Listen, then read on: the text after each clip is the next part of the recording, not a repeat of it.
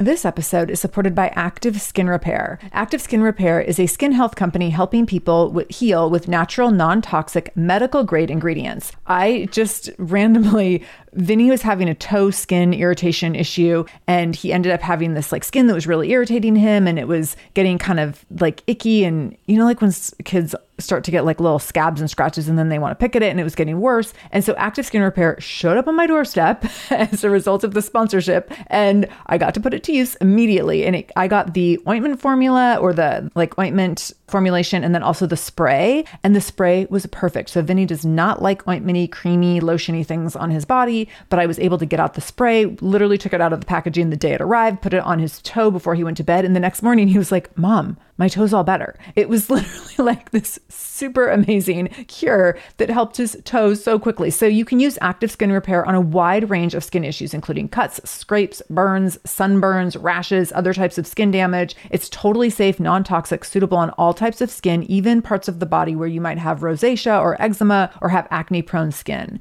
This is also safe for the youngest members of your family up to the oldest. So now you have one simple solution for your family's skin health needs with over 500 500,000 happy customers and thousands of five star reviews and super safe and clean ingredients, active skin repair is something that you want to have on hand for your family. So, to get your own active skin repair, go to activeskinrepair.com to learn more about active skin repair and get 20% off your order when you use the code shameless. That's activeskinrepair.com. Use the code shameless for 20% off your order. activeskinrepair.com, code shameless. This is the Shameless Mom Academy, episode 511 with Mirna Valerio. Show notes for this episode, including any links mentioned in the episode, can be found by going to shamelessmom.com and clicking on episode 511. Welcome to the Shameless Mom Academy. I'm your host, Sarah Dean. I'm here to give you and other passionate, driven, unapologetic moms tools, resources, and a little bit of humor to help you lead more positive, powerful, and purposeful lives every damn day. One of the best things about the Shameless Mom Academy is our community, so be sure to join us in our free private Facebook group to connect with other shameless moms just like you. You can find us over at shamelessmom.com forward slash Facebook. All right, let's dive into today's episode. This episode is brought to you by Every Plate, America's best value meal kit delivered right to your door, totally contact free. To try Every Plate for just $1.99 per meal plus an additional 20% off your next two boxes, go to everyplate.com and enter the code shameless199. Mirna Valerio is a native of Brooklyn, New York, a former educator, cross country coach, ultra marathoner, and author of the best selling memoir, A Beautiful Work in Progress. Although she began running in high school, she recommitted to the sport after a health scare in 2008 and started her blog, Fat Girl Running, about her experiences as a larger woman in a world of thinner endurance athletes while training for her first marathon. Mirna's athletic story has been featured in the Wall Street Journal, Runner's World, and on NBC Nightly News, CNN, and in the viral REI produced documentary short, The Mirnavator. Her writing has been featured in Women's Running Magazine, Self Magazine Online, Outside Online, and Runner's World Magazine. In 2018, she was chosen as one of the National Geographic Adventurers of the Year and most recently appeared on The Kelly Clarkson Show, Access Hollywood, and the short Running Through Barriers produced by LL Bean. So, Mirna is someone I have coveted to have on the show. I've been admiring her and stalking her. And I mean, if there has been someone commenting on all of her Facebook posts this last year, it's Sarah Dean. And so here's the thing I have known about Mirna for quite a while. And when a friend of mine, Beth Baker, shout out Beth Baker because she's been on the show, my friend Beth was like, Hey, you should have my friend Mirna on the show. And I was like, Mirna's too cool. She's too cool to have on the show. I just, it's not possible. So she's been on my list for a long time, and I had the opportunity to meet her about a year and a half ago. She was everything I wanted her to be just funny and inspirational. Like she makes you laugh, she makes you cry, she makes you hold your breath, and then she like tells you just what you need to hear and you exhale and she's just all the things. She's so fabulous and incredibly fierce. She's a force to be reckoned with for sure, and I'm just consistently inspired by her. So I've been doing a decent amount of stalking to build our friendship. I say friendship. I don't know if she would call it that. I think maybe she would. But I've spent a lot of time circling mm. Mirna now, and we've built a bit of a relationship between Facebook conversations. And then I've attended some similar events, and I've actually gone to, I went to an online event that she hosted earlier this year around diversity, equity, and inclusion. She's such a fabulous educator in so many ways. And I'm just beyond honored to have her here. So I could gush and gush and gush, but I'm going to stop for now and tell you why you should listen in. So listen in to hear Mirna share how she is discerning around who gets her time and energy why she participated in NaNoWriMo, which is National Novel Writing Month, and how it's been transformational to her, what your identity truly is and how it dictates how you interact with the world, how she's leaning into different parts of her identity and learning new things in 2020 and beyond, how she manages haters, how she steps into fear as she steps into new partnerships, especially her new position with Lululemon, how anxiety shows up for her and how she's learned to manage it, how she helped Will Smith, yes, that Will Smith, train for a half marathon, and the best lesson she learned from your friend and mine, Will Smith. So, this is a really fun conversation. Buckle up. You're going to take some notes. You're going to laugh. You're going to love it. You might want to listen more than once. Let's go ahead and welcome Mirna Valerio to the Shameless Mom Academy. Mirna, welcome to the Shameless Mom Academy. I'm so excited to have you here. Thank you for having me on. So I have to tell everyone how we know each other since now we go way back. So we met each other previous to COVID. So that was like 18 years ago, right. but really like 18 months ago, probably. But we met each other at an event and we actually have a mutual friend, Beth Baker, who forever was like, you got to get Mirna on your show. And then we ended up together at an event that Rachel Rogers was running. And I was like, oh, Mirna, I got to get her on my show. so here we are here we are 30 years later. Right? 30 years later, yes. So I'm so happy to have you here. I'm so honored because I know that your schedule is packed with amazing opportunities, and doing podcasts is not something that you frequently do anymore. So thank you. Thank you for being here. Well, I really appreciate it. And I still do a lot of podcasts, but I'm trying to be a little bit more judicious about the ones that I'll go on.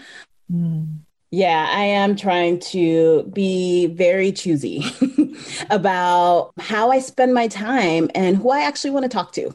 Okay, this is really important. Really, really important. So I'm glad that you brought that up. I think that, I mean, tell us a little bit about like your, so this piece around how you spend your time and who you want to talk to. Energy is a finite thing. we mm. only have so much to give to so many people. And so, how do you decide who gets the best of you and who gets your energy? You know, it's been a very long learning process in terms of guarding my time and energy because I've been presented in the last seven or so years with so many awesome opportunities, ways to connect with people, you know, and at one point, it still is overwhelming. but at one point, it, it got so overwhelming that I got annoyed every time anyone asked me to do anything. And I didn't mm. want to feel that way because I do try to live in gratitude for everything that I get to do in my life. But then it was, it was too much. And so I'll tell you what I'm doing now in this month of November. I am actually participating in NaNoWriMo, National Novel Writing Month. And I'm not a fiction so, writer. You have to tell us everything about what you're doing with this. oh my I'm goodness! So oh my goodness! It's been so good to me and for me. I, you know, I'm not a fiction writer. I am. Uh, I'm an essayist. I write nonfiction. I wrote my memoir. I was working on a second before I started doing the NaNoWriMo. And what this very, very intentional three or so hours a day of me doing something that I love to do, which is being creative and putting words on paper or the computer, has really given me back this creative time. And then when I have creative time, when I'm able to read, when I'm able to write and tend to myself, tend to my spiritual self, tend to my physical self, you know, as a runner or as an athlete, then I'm able to do everything else and I'm much more mm-hmm. productive. And I, you know, and I, productive meaning that I get done the things that I need to get done. I'm not trying to like do everything now. Well, that's a lie. I still try to do everything. I'm better at it. And I'm better at managing my time because I don't now feel like people are imposing on my time and imposing on, you know, what I need to do for myself. And so I've made this decision to say no to things that I don't want to do or that don't feed me or that are not good for my community and to say yes to myself and also to say yes to the things that I love doing. I love it. So, for people who aren't familiar, NaNoWriMo is National Novel Writing Month, and it's the month of November. And you write like, is it 50,000 words over the course of the month so that you have a novel at the end? Yes, it's 50,000 mm-hmm. words. I am currently, I just wrote this number down. I'm currently at 30,514 words. That's after a short session this morning. So We're amazing. halfway done, and it's been a trip. oh my gosh so so great okay so one of the things i want to talk to you about is identity and this so i love that like you've already covered a handful of ways that you identify when i listened to you speak back at the event where we first met in person one of the things I was so intrigued by was all the different ways that you identify. And there was even, it's even as I've gotten to know you a little bit, hmm. mostly through stalking online, if I'm being honest, there's these pieces that like keep coming out. So one of the things that came out when I did a workshop with you a while ago, you were like, yeah, so most people don't know that I'm married. and so I love that you have all these components to your identity. And then things that are like fairly common, like you know, a life partner. like, oh yeah, mm-hmm. I have one of those too. So can you talk about the different pieces of your identity and what are the ways that you're identifying right now and that you're embracing? Sure. Wow. Yeah. And I am married. I've been married for 20 years. And it's interesting because my husband doesn't do social media. He's West African. He's in Burkina Faso right now. It's kind of tough to get back here and so it's always a surprise because people who have known me since say 2015 and later don't often see my husband but people who knew me before then are very very you know well acquainted with him. And so i've got those two halves of my life coming at me. So yes i'm married i have a kid who is 17 and surly. I'm black i'm fat. That is another way that i identify. I am cisgendered. I'm a liberal um, all of these. And a bleeding heart liberal. I am a writer. I am a singer. I um, one of my degrees is in in vocal performance, classical music and opera. I am also a pianist, but I don't perform for people because the only thing that makes me nervous in my life is playing piano for people in a performance, which is crazy. You know, I'm also afraid of thunder, but that's another thing. And that's how I identify as I think it's agoraphobia. So an agoraphobic. oh my gosh. I love all these different ways that you identify. And first of all, I think that when most of us talk about identity, we think of like two things about ourselves. And I love that you're just like, here's 18 things, 18 ways to identify. because I think if any of us dug deep, we could find more ways that we identify. And I think it's important that we acknowledge all that. Can you talk a little bit about identity and specific to 2020 and i'm asking this because when i heard you speak it was really around being a runner who doesn't look like a conventional runner. Mm-hmm. and specifically you were talking about kind of how impact of that and hate mail that you get and all the ways that you have to kind of manage people's reactions to how you show up in the world. But then in 2020 i've also seen you show up. You say you're a bleeding heart liberal which i love because i embrace that from that identity myself. I've also seen you show up in the activist space and as an educator and I, I, know that you've been an educator for a long time but i've seen that you like drawing on parts of your identity and showing up in different ways that i hadn't previously seen. Previously mm-hmm. i was like oh Mirna the runner. And this year i'm like oh Mirna like the person i took the diversity equity and inclusion class from. So can you talk about identity in 2020 and what, sure. what you've been really stepping into? Yeah. You know one of the things i think people have to be or have to or should have more education about is what identity actually is mm-hmm. and what it is all of the things we do, all of the places we live, all of the things that we believe in that make us who we are and formulate our perspective of for the world and our vision of the world and how we walk through the world, you know, how we interact, how we react to people, you know, how we behave in certain situ- situations. All of that is identity. You know, I do have all of these varying aspects of identity that are a part of me and that you don't always see, right? So, as you said, you knew Mirna the runner. right. And I was and, really impressed with her. I mean, I was like, that's plenty good for me. but I'm also Mirna the teacher, the diversity facilitator, because I was a teacher for 18 years. And um, the last 15 of those 18 years, I was doing diversity education in addition to teaching Spanish and music, because I'm also a musician. So I don't necessarily utilize or call upon all of those different identities when I'm, you know, in different situations, but they do exist and they always, always inform you know, how I live. And so when the, I won't say the rebirth of racism because it has always been a constant in, Unfortunately. in the world. But when I, but when white people discovered that racism was still a thing. And we say that like kind of tongue in cheek, but that's unfortunately so literally true. And it is, you know, person of color. I've, you know, it's a constant part of my life, but mm-hmm. you know, that I have to deal with on a daily basis, even though I live in a very, very liberal, very blue state. And so when this happened, and with the deaths of Ahmaud Arbery, George Floyd, Breonna Taylor, among others, many others, and others that are still occurring until today, yeah. there was a sort of rebirth or renaissance of social justice movements, particularly aimed at racial justice and racial equity. And I was getting a lot of emails, a lot of texts, a lot of messages about, hey, Mirna, can you um, teach me all about racism? hey, can you just tell me what to do? What do I need to do? What do I need to learn? You know how what kind of conversations should i be having what what do i need to read can I um, ask, were people asking you this because they knew of your background as an educator in this space, or were people coming to you like, well, hey, you're my black friend. Can you teach me all these things? It was a combination of both. Okay. And it was overwhelming. Mm-hmm. and then because I am an entrepreneur and because I was really, really committed to guarding my time, and energy and equity work is really it saps your energy and it's soul crushing mm-hmm. but i said well i'll teach you but i'm i'm going to make you pay yeah. because it's going to be a real lesson it's going to be a real workshop it's i'm a professional this is what i do what i have done professionally and i know what i'm doing Right. So I'll make you pay. you know, put two dates on the calendar. And then I reworked several different curricula that I had had previously for a new audience, for an, an audience that perhaps never had done anything in diversity, equity, and inclusion. And then I had to add this anti-racism module to it as well. And it you know, took a lot of work. And but it was, I will tell you that I felt so myself when mm. I was mm. putting this course together. And I enjoyed it. It was really tough, but I got back into sort of my intellectual self. I was forced to do more research and reading, which is what I love to do.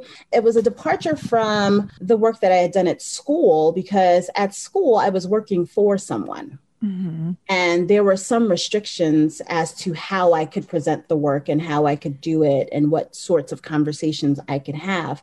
But this was my class and I got to do it my way. And yeah. that is what just really lit a fire within me to, to get it going. This episode is supported by a podcast I want to share with you called Understood Explains. So, this is, show is about navigating ADHD, dyslexia, and other learning and thinking differences, which can be so confusing. And so, every uh, season of the show is around a different theme. So there's a season on special education, there's a season on ADHD diagnosis for adults, and the current season is all about IEPs. I love this podcast because the episodes are 10 to 15 minutes long. So if you are short on time or short on focus, you can take this content in super quickly, easily. It's very digestible. And the show is hosted by teacher and special education expert Juliana Urtubey. So Juliana talks all about how to navigate educational plans, IEPs, she talks about the differences between IEPs and 504 plans. She really breaks things down in a really clear and simple way so that you have some of those questions that you might be thinking around like, does this pertain to my child? Is this something I need to be looking into? Like, where do we go from here? Where do I go if I have questions? Juliana has you covered. She explains so many different things and so many different little pieces and nuance of IEPs and special education and different things on Understood Explains. So I want you to go check it out wherever you're listening to this podcast. You can go listen to Understood Explains. Just go into your podcast app, do a search for Understood Explains, and it will pop right up. Click on it, pick your episode, and get the answers that you've been looking for and the support that you need around different learning differences and differences in school. This episode is supported by AquaTrue. Having clean, safe water is the last thing you want to worry about, but unfortunately, according to extensive research by the Environmental Working Group, three out of four, yes, three out of four homes in America have harmful contaminants in their tap water. So that's why you got to check out AquaTrue. AquaTrue purifiers have a four stage reverse osmosis purification process, and their countertop purifiers, which is what we have, take no installation or plumbing, and they remove 15 times more contaminants than ordinary pitcher filters and they're specifically designed to combat chemicals like PFAS, which can lead to potentially adverse health effects like cancer, endocrine system disruption, and liver toxicity, which is part of what makes AquaTrue so special, unique, and important in terms of how they are able to filter water. They also have water purifiers to fit every type of home. So, like the installation free countertop purifier that we have at our house, to higher capacity under sink options. They even have Wi Fi connected purifiers and mineral boost options. So, I'm so excited about our new AquaTrue. And here's the thing I swear it's like a gentle reminder to actually drink more water every time you walk into your kitchen. So we are drinking more water now and also more clean water. So more water that is more clean. It feels like a double win. I'm feeling pretty impressed with us. I feel like sink water, tap water becomes invisible at a certain point. And when I see the purifier on my counter, it's like many time a day reminder to like keep drinking, keep drinking. So I want you to check out AquaTrue for yourself and for your family. AquaTrue comes with a 30 day money back guarantee, and that makes it a great gift as well. Today, my listeners listeners can receive 20% off any AquaTrue purifier when you go to aquatrue.com. That's A Q U A T R U.com and enter the code shameless at checkout. That's 20% off any AquaTrue purifier when you go to aquatrue.com and use the code shameless, S H A M E L E S S. Aquatrue.com code shameless. And, you know, so many people sign up. I thought maybe 20 people would sign up. I remember you shared, we are in a Facebook group and you shared you were like thinking about doing this. And I was like, oh my gosh, like I'm signing up, I'm signing up my whole team. And like, I was like, this is going to go catch on like wildfire. And it and, did. Oh my God. So I had a hundred, around 150 people in that first class. And Amazing. then, you know, it's not even on my website. It's not on my website at all. But I've basically been doing this course full time wow. since then. And so, yeah, I just booked a major outdoor company for three classes in one week for all of their employees. And I think that my approach, my approach is, is somewhat different from other approaches. I really come from a very pedagogical perspective. I want it to be experiential learning. I want to present a concept and then you immediately work on it in a small right. group. And you're also, you were in the class yeah. you're not allowed to ask questions, right? Because questions very, very often are self centered. Mm-hmm. Uh, they derail the work, and then everyone's focused on you mm-hmm. and not the actual work at hand. So yeah, I got to formulate the class on my, you know, within my own needs and wants. And it's been a really good learning experience for me and hopefully for everyone that has participated in my in my classes. So yeah, this year has actually been, you know, a huge gift of, of course with that caveat to me and allowing me to do everything that I do, everything that I know how to do, everything that I love to do. Yeah. writing, singing. I'm, you know, I'm an opera singer, so I've been taking voice lessons again, and that has fed my soul in different ways. I, I had an injury and surgery on my knee, and I suddenly became a cyclist. and I swear, uh, you make cycling look like the most fun thing in the world. And I will tell you, I would like to embrace cycling more, but I'm like scared of rain and wind and falling off the bike and all sorts of things that I can't control. And so I'm like, running's way safer. Oh, yeah. but you make cycling look like I'm like, oh, I kind of want to become a cyclist after watching Mirna and all. well, you should. And I wasn't a cyclist. I, you know, I, I knew how to ride a bike because I had this injury. I couldn't run.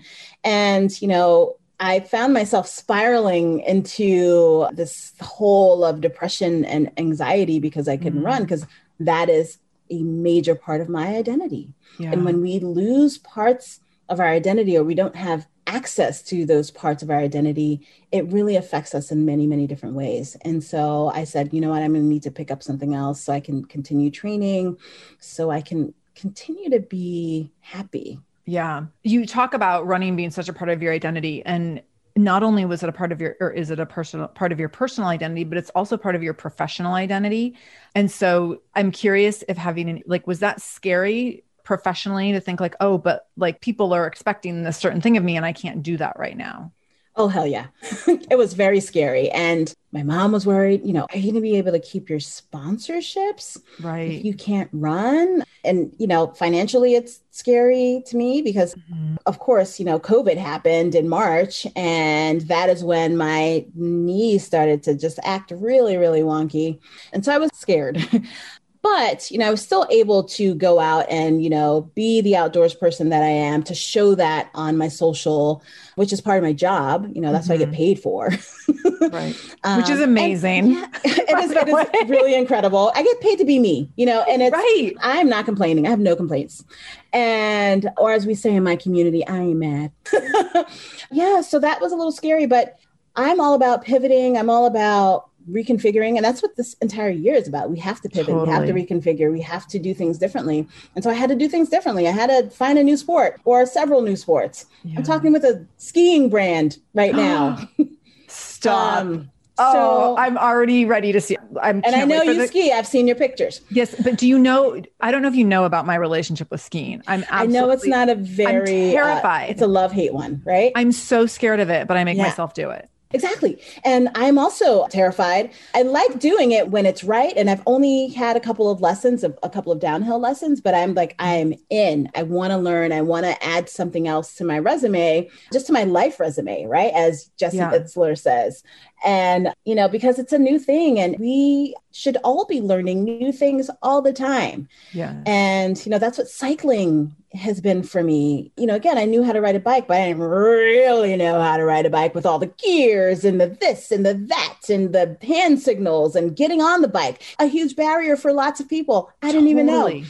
And so I hired a coach who was Max, and Max has been uh, my cycling savior.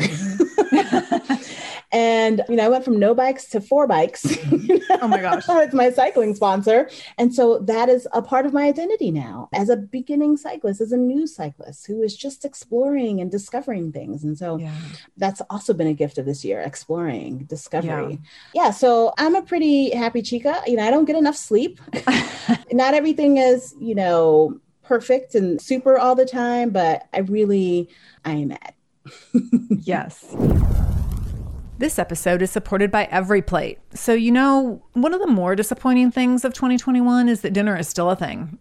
Why? Why is dinner still a thing? Why can't we cancel dinner? We canceled everything else in the last year, right? So, all kidding aside, I'm so excited to be partnering with Every Plate again. So, Every Plate is America's best value meal kit. You're going to get meals that you enjoy, and your bank account will love you when these meals get delivered right to your door, totally contact free. Think of it this way one meal from every plate is the same price as one cup of coffee. These dinners are less expensive and more fulfilling alternatives to takeout or delivery. More bang for your buck. And who doesn't want that, right? So here's the thing planning dinner takes up a lot of mental space. I don't know about you, but like there's days where I'm like for three hours thinking like, oh my gosh, what are we gonna have? What are we gonna have? So you don't have to do that anymore. You can in advance, you go to everyplate.com, you check out all their recipe options or their menu options. They have 14 recipes per week. I have every time I've gone, I've been able to find more than enough things to choose from. And I've even been able to find things where I'm like, okay, like Vince and I'll have this, but Vinny will want that. And like you know, mix it all up. There's always plenty of great options featuring a range of flavors and ingredients so you never get bored. And here's what I love when everything gets sent to you, you are given a recipe card with easy to follow directions, and everything's pre portioned. So it's really easy. You're just like dumping things into your pan. You're not measuring things. You're not pulling out a million ingredients from your fridge trying to figure out do I actually have like a tablespoon of this and a teaspoon of that? No, it's just all right there, all totally done. It's super, super simple. Every plate makes it easy and affordable to cook hearty, delicious, family pleasing meals. Okay, so if you want to get started with EveryPlate and try them out, it's so inexpensive it's kind of a must do because here's the thing having dinner planned creates mental space. And that is one of the biggest gifts you can give yourself, right? For managing the mental load of motherhood. So here we go. To try every plate you're going to go to everyplate.com and use the code shameless199 because here's what the 199 is all about. You get to try every plate for just $1.99 per meal plus an additional 20% off your next two boxes when you go to everyplate.com and use the code shameless199. So get started with EveryPlate again for just $1.99 per meal plus an additional 20% off another two weeks by going to everyplate.com and entering the code shameless199. That's up to a $100 value. So go check it out. Everyplate.com, code shameless199. Okay, so I want to ask you about showing up in spaces as a cyclist, as a runner, showing up in spaces and not looking the traditional part. And first of all, I'm curious if there's nerves and anxiety around showing up. So, for example, people have an uh, image in their head of what a runner quote unquote should look like and so typically like 25 year old maybe 112 pound size zero female white woman kind of image. That's not you.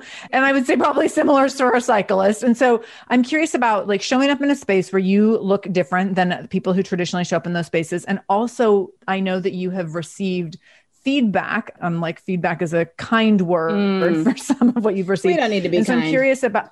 I'm curious about the feedback, the response that you've gotten that has not been positive, and how do you manage that, and how do you keep going? Because then there's people like me who just absolutely idolize you, and so I imagine like you have to pick every day. Like, am I going to show up for the people who idolize me, or am I going to listen to the haters and give them let any of that get to me? Sure.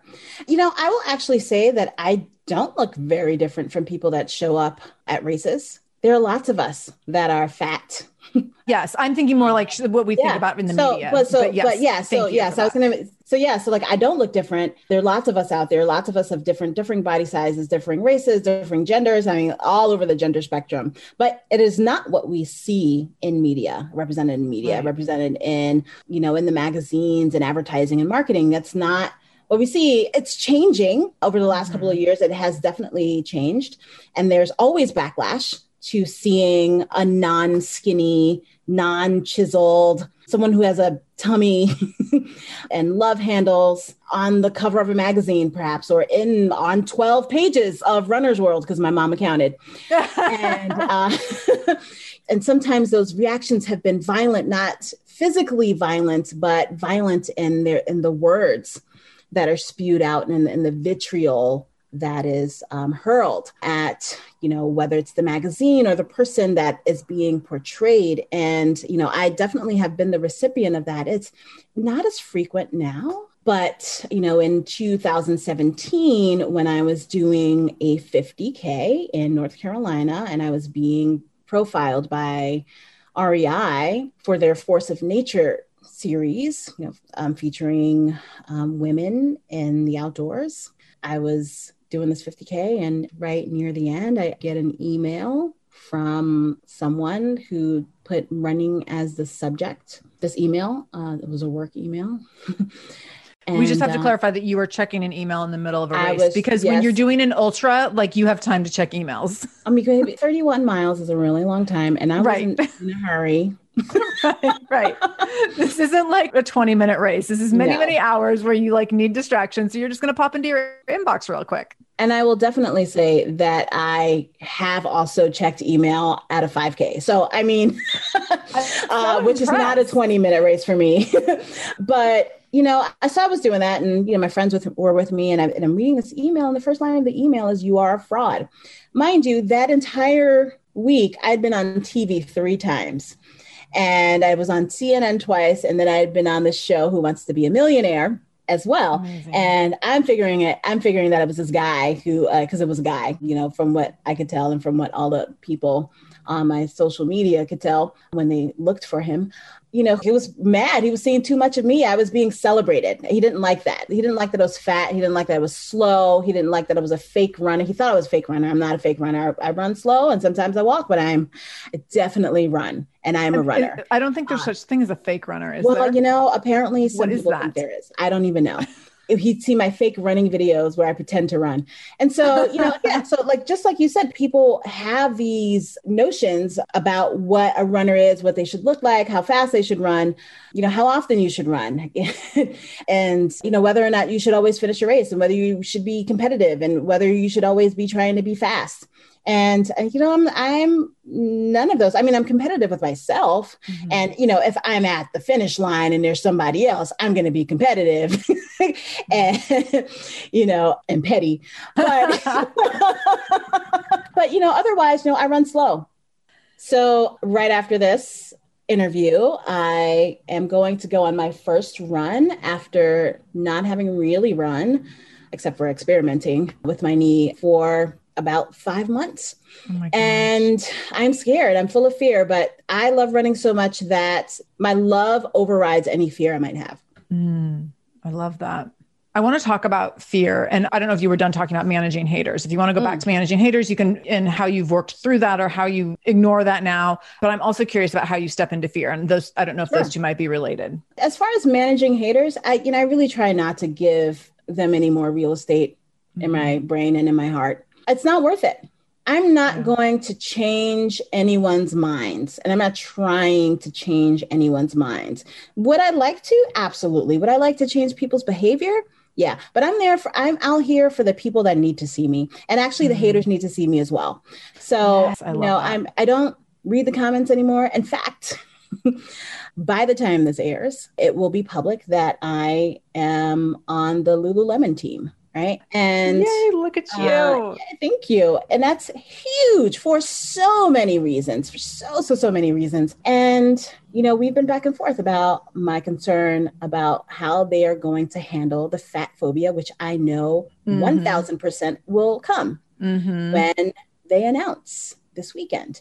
And, and so they're working on it because I'm watching and other people are watching how they handle it. Just like when you're at you know, the Thanksgiving table, which we're not going to be at the Thanksgiving table, right? Not right. with in big numbers. Anyway, right. you know, at our virtual Thanksgiving table. Right. You know, when someone says something racist or sexist or really inappropriate and we just kind of let it go. We're not doing that. You know, because mm-hmm. people are watching, your kids are watching, other adults are watching and learning what's okay, and what's not. So we'll see how that is handled and but you know i will try not to read the comments i love reading the, the great comments it is hurtful and traumatic yeah. to read the bad comments. And a no, I can't just wash it off. Mm-hmm. You know, mm-hmm. no, I can't just ignore them. No, I shouldn't just be grateful for the fact that I have a platform. Right. No, and my, as my son says, Mom, it's the internet. what do you expect? You know, but it doesn't have to be that way. And I think the more that we accept that, the worse is going to get. So I don't accept that. I don't accept just, you know, allowing people to just say whatever the hell they want on social media because I'm a real human being. Other people are real human beings with real feelings, with real hearts, mm-hmm. with real hopes and dreams. And the more we crack that down, you know, the more society crumbles. Absolutely. And it's awful to see it happen. And it will be interesting to see what happens with Lululemon. I mean, that's a massive partnership. So, congratulations. That's so Thank exciting. You. You. And I'm so also, excited. I'm cu- does that feel risky? I mean, it sounds like you sense that there's some risk around this because of who they tend to attract. Oh, absolutely. And I've, you know, I've been on their socials for a long time and they do attract a very specific sort of body type, a very specific sort of person who thinks that they know what mm-hmm. athletics mm-hmm. is. Athletics is a lot of different things, or who an athlete is, or, you know, what types of bodies they should clothe. mm-hmm. And, you know, that goes for any brand. I get a lot, oh, well, you're promoting obesity. First of all, that what does that even mean? They're promoting obesity by showcasing a woman who is fat in their clothing. So absurd. Yeah. So it is very absurd, but people keep parroting this language mm-hmm. and it becomes like a mantra.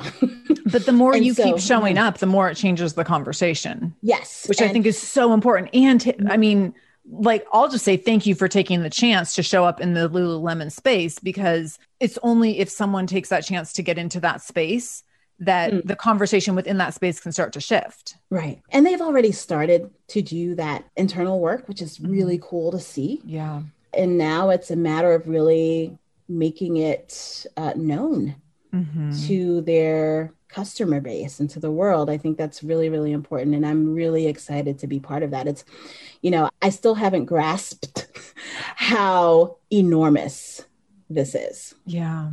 With Kizik hands free shoes, motion sounds something like this.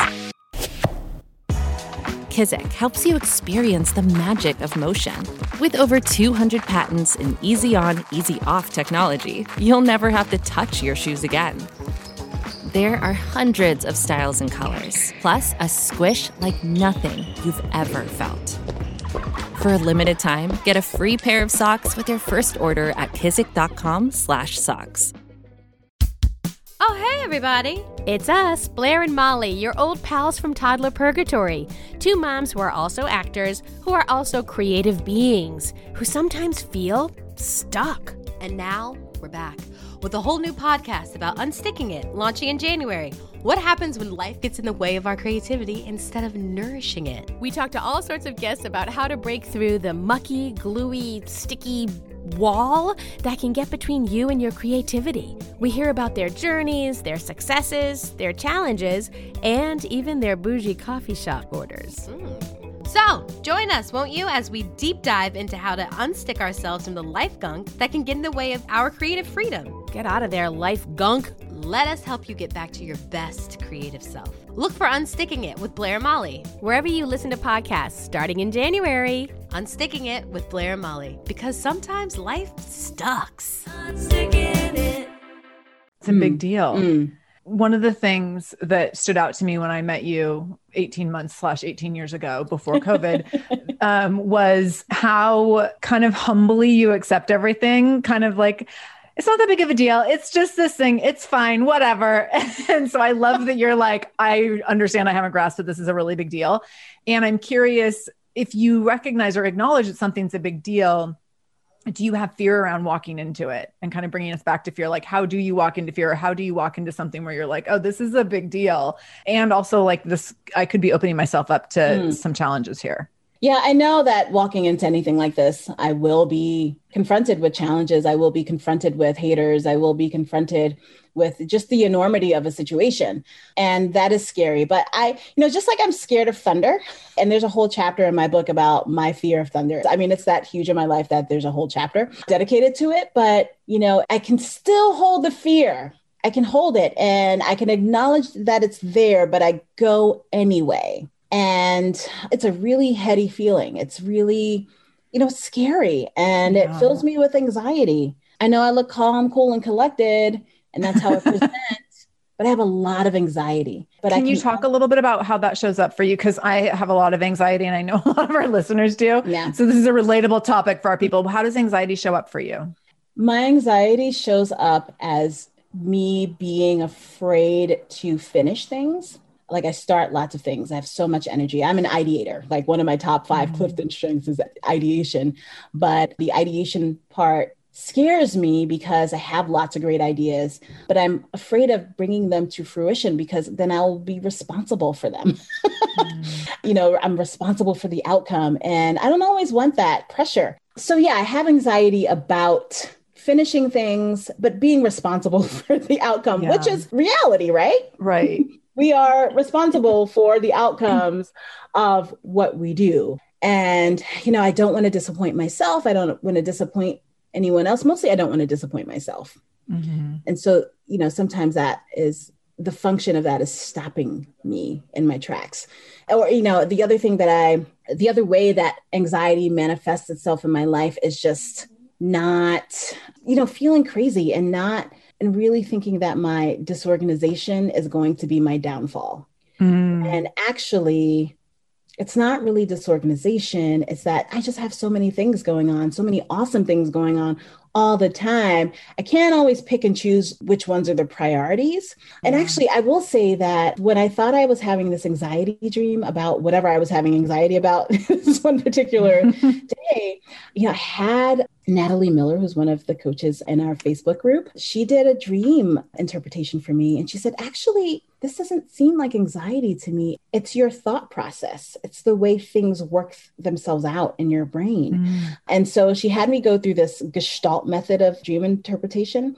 And, and what it was that I had to embody everything in my dream and to see what its function in my life was. And so it's this really, really cool way of thinking about, oh, this is how I process things and this is how I get them done because I always get them done.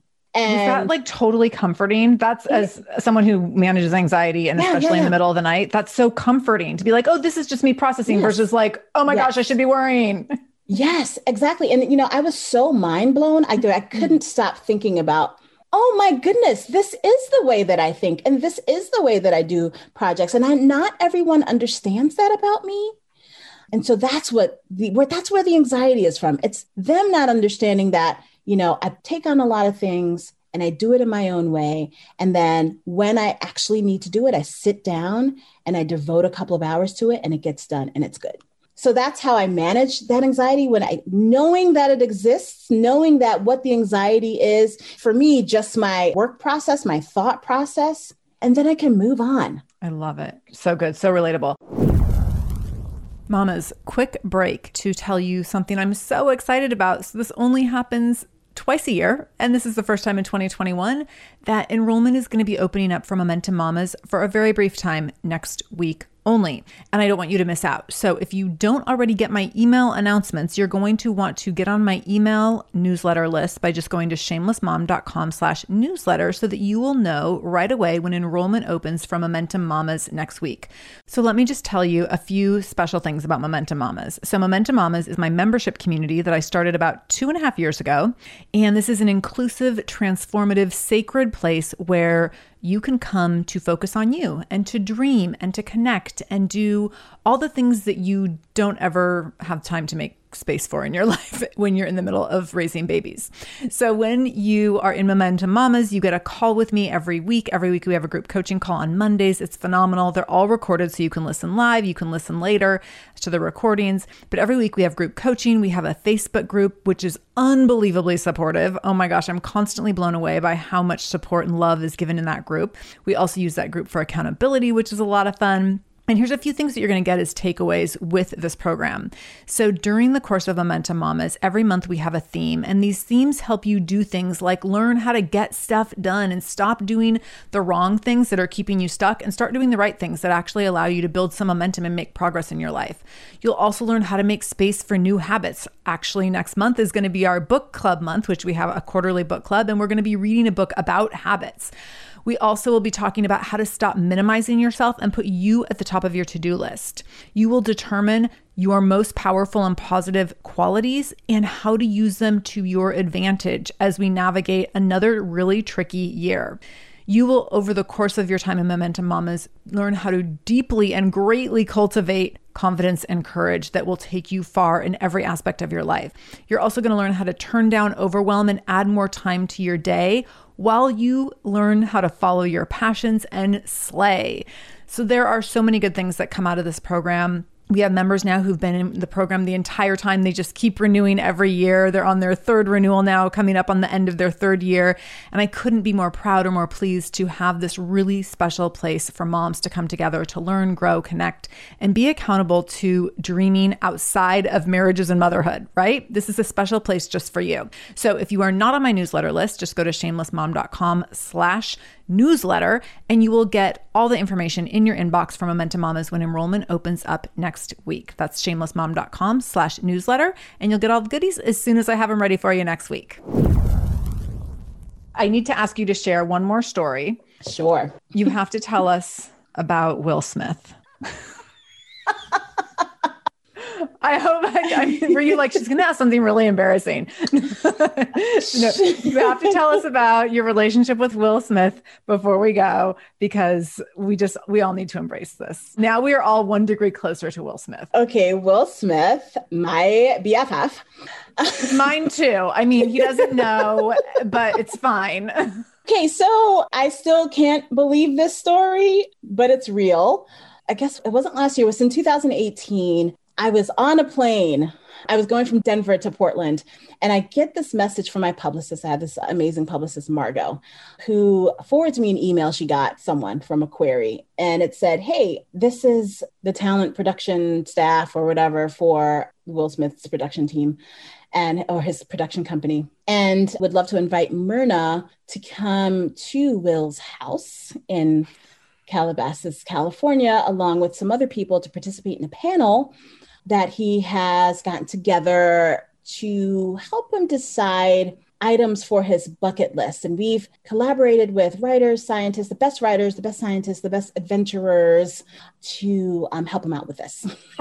this is like so um, unreal. And so I immediately wrote back to Margot, Margot, is this real? Like, what is this about? What are you, is this, have you, did you do your research? And she says, oh yeah, it's real. It's a real talent company and it's Will Smith's production company. And I was about to, we were about to take off. So I was like, okay, I can't even think about this right now. I got to turn my phone off. so I'm in the air. And so we're going back and forth, you know, when I finally get Wi Fi. And she says, yeah, are you available next weekend? or next week to fly out to LA. I'm like, oh hell yeah. Obviously well, actually, you are. well, actually, she didn't even ask me because she already responded to them. Mm. Yes, Mirna is available. Okay. And so I find myself the following week in Calabasas with a writer from Outside Magazine, an editor from Condé Nast Travel, famous BMX cyclist, like a, a guy from who's a stunt jumper for Red Bull, and all these like really cool people. And of course, was feeling impostery, right? And I totally mm-hmm. had imposter syndrome. I was like, what am I doing here? I don't belong. And so Margot says, You do belong. This is your place. And I'm still stunned. But you know, I'm a performing artist, and so I can act real cool. you um, totally play it off. Know, all my years of theater and opera and stuff. And so we walk into his house. There, you know, a couple of us. Obviously, this is before COVID, and because I'm like getting a little anxiety about it now. Like we're so close together in the van.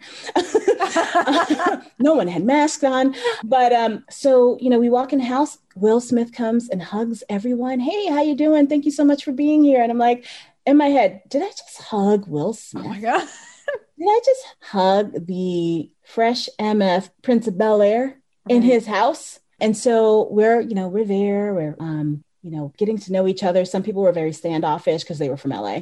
and, you know, like, because I think the thing is like, who do I need to know and who are you? Mm-hmm. That's not to say everyone in LA is like that, but that was that, that was that experience. That was the vibe. Right? That was the vibe of some people. Some people were very gracious and everything. And so we sit down in a square in the living room where I think the red table is filmed. And so there's a space next to me, and I'm the last one out of hair and makeup. Will comes in and sits next to me. oh and I'm God. like, oh my God.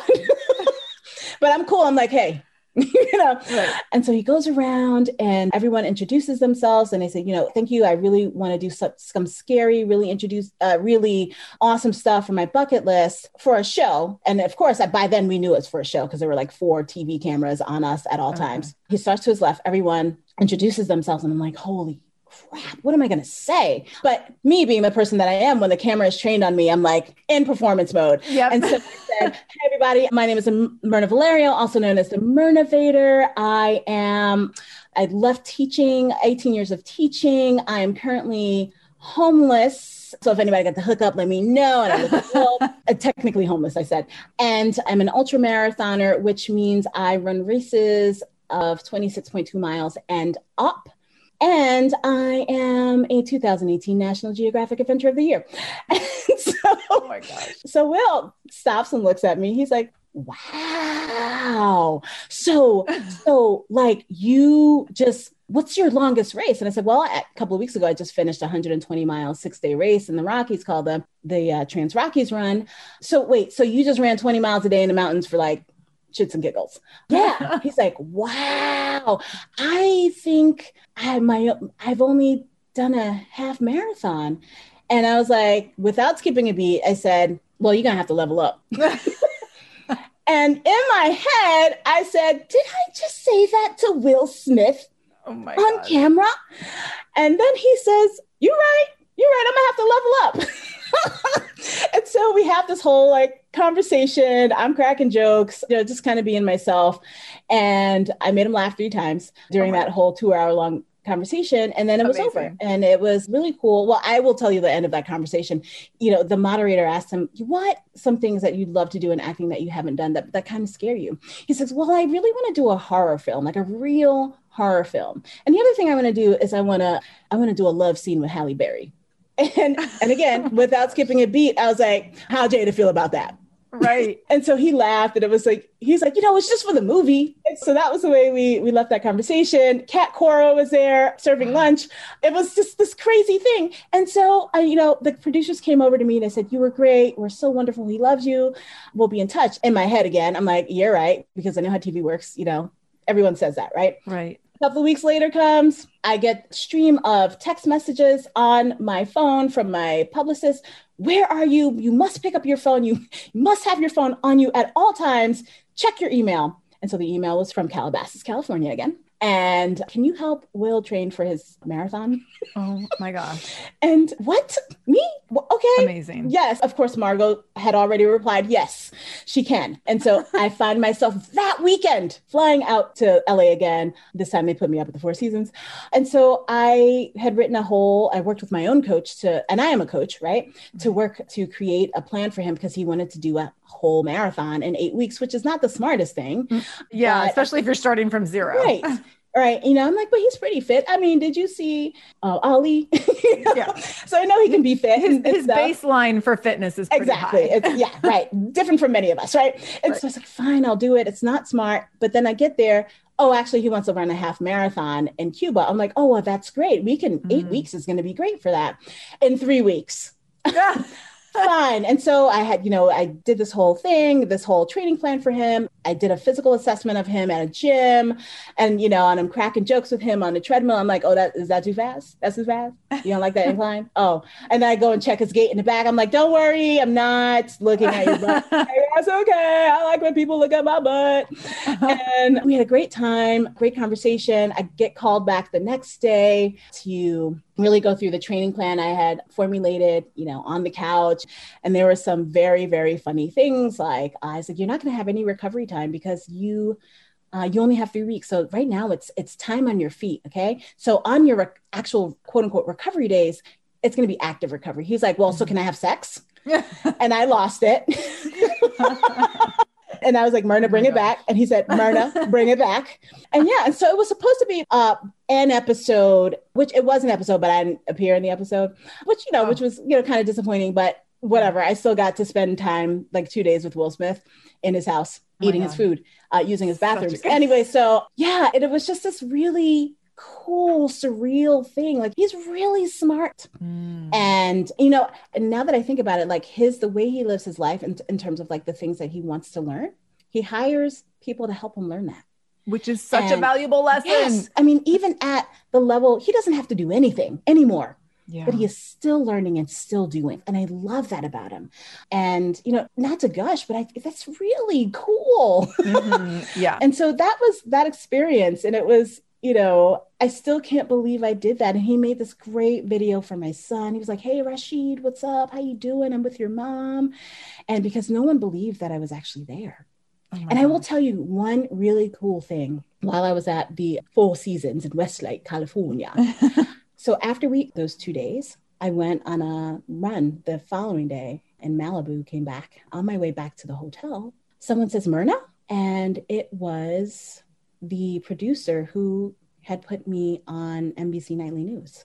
She happened to be at that hotel oh wow. that same day. And she's like, What are you doing here? Like, I saw on Instagram that you were in California. And like, I didn't know you're going to be here. So, what are you doing? I was like, Well, I was like, This is all you. You are the, you put me on TV. I'm training Will Smith for his half marathon. She's like, What? She's like, First of all, this is all you. Wow. You know, we were just a So good. No, and I mean, if things didn't come full circle that whole experience, I, I mean, I don't know what does, right? So yeah, that these like huge things have been happening in my life, and but I do find it difficult to talk to people about these things because they they're so unbelievable. Yeah. And then people think I'm brag. I feel like people think I'm bragging, It's but I'm, I'm not. like, you it's know, such a good story. I mean, this is why stories are so powerful, though, because like you tell the story and then you wrap it up with like this lesson that like Will Smith is he's still learning and he's hiring people to help him learn, and this is how you make your life better. And Mm. like that is so valuable. I mean, I wouldn't care if you just bragged about it, but to bring it back to that is so valuable. I love it.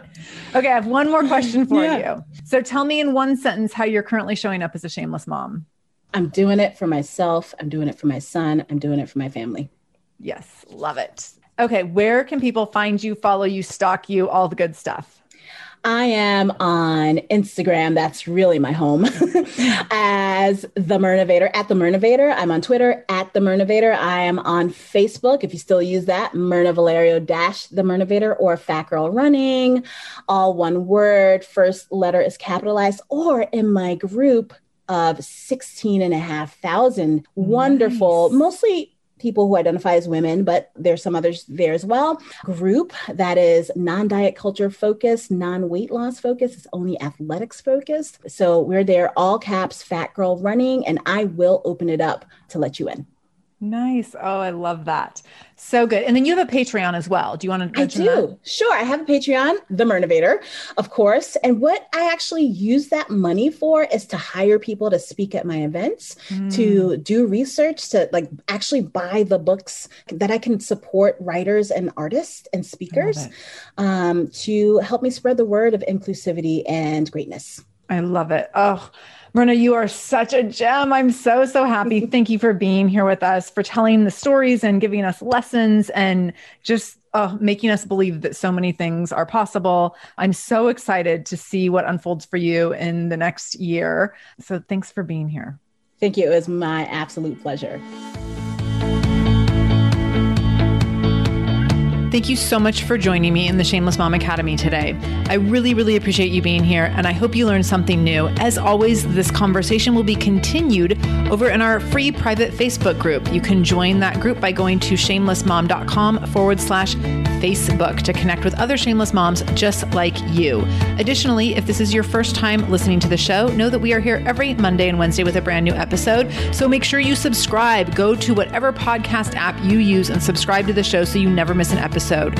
You can do that directly if you go to shamelessmom.com forward slash review. That will put you in Apple Podcasts where you can click on the subscribe button and you can also leave a review.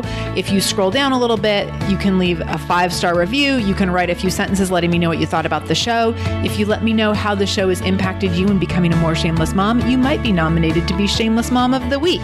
Also, please share this episode. My goal is to help more mamas be more shameless every damn day. So please do share this episode. You can take a screenshot of the episode on your phone and then share it out on social media.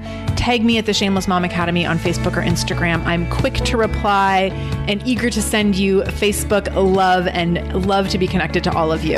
So, again, thank you for being here. I can't wait to be back here again with you in just a couple days. And until then, no matter what you do today, make sure you do it shamelessly.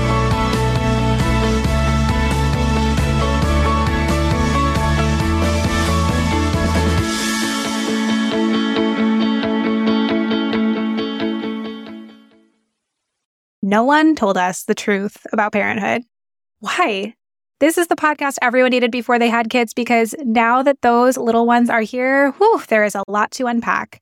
I'm Rachel Shepardota, and I am your host for the podcast No One Told Us, where we tell the truth about parenting and let you in on all the stuff you really should have known about before having kids.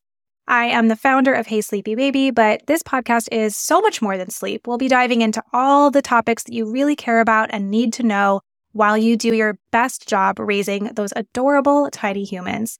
Our goal is to just make you feel less alone and less overwhelmed. There are so many things that no one tells us before becoming a parent, and I think that we should really pull back the curtain on becoming a first time or second time mom or dad to share the good, the bad, and the ugly. We'll have a little education, a little fun, and a whole lot of heart that goes into each and every episode. So join me and our amazing guests each week to hear us talk about what no one told us.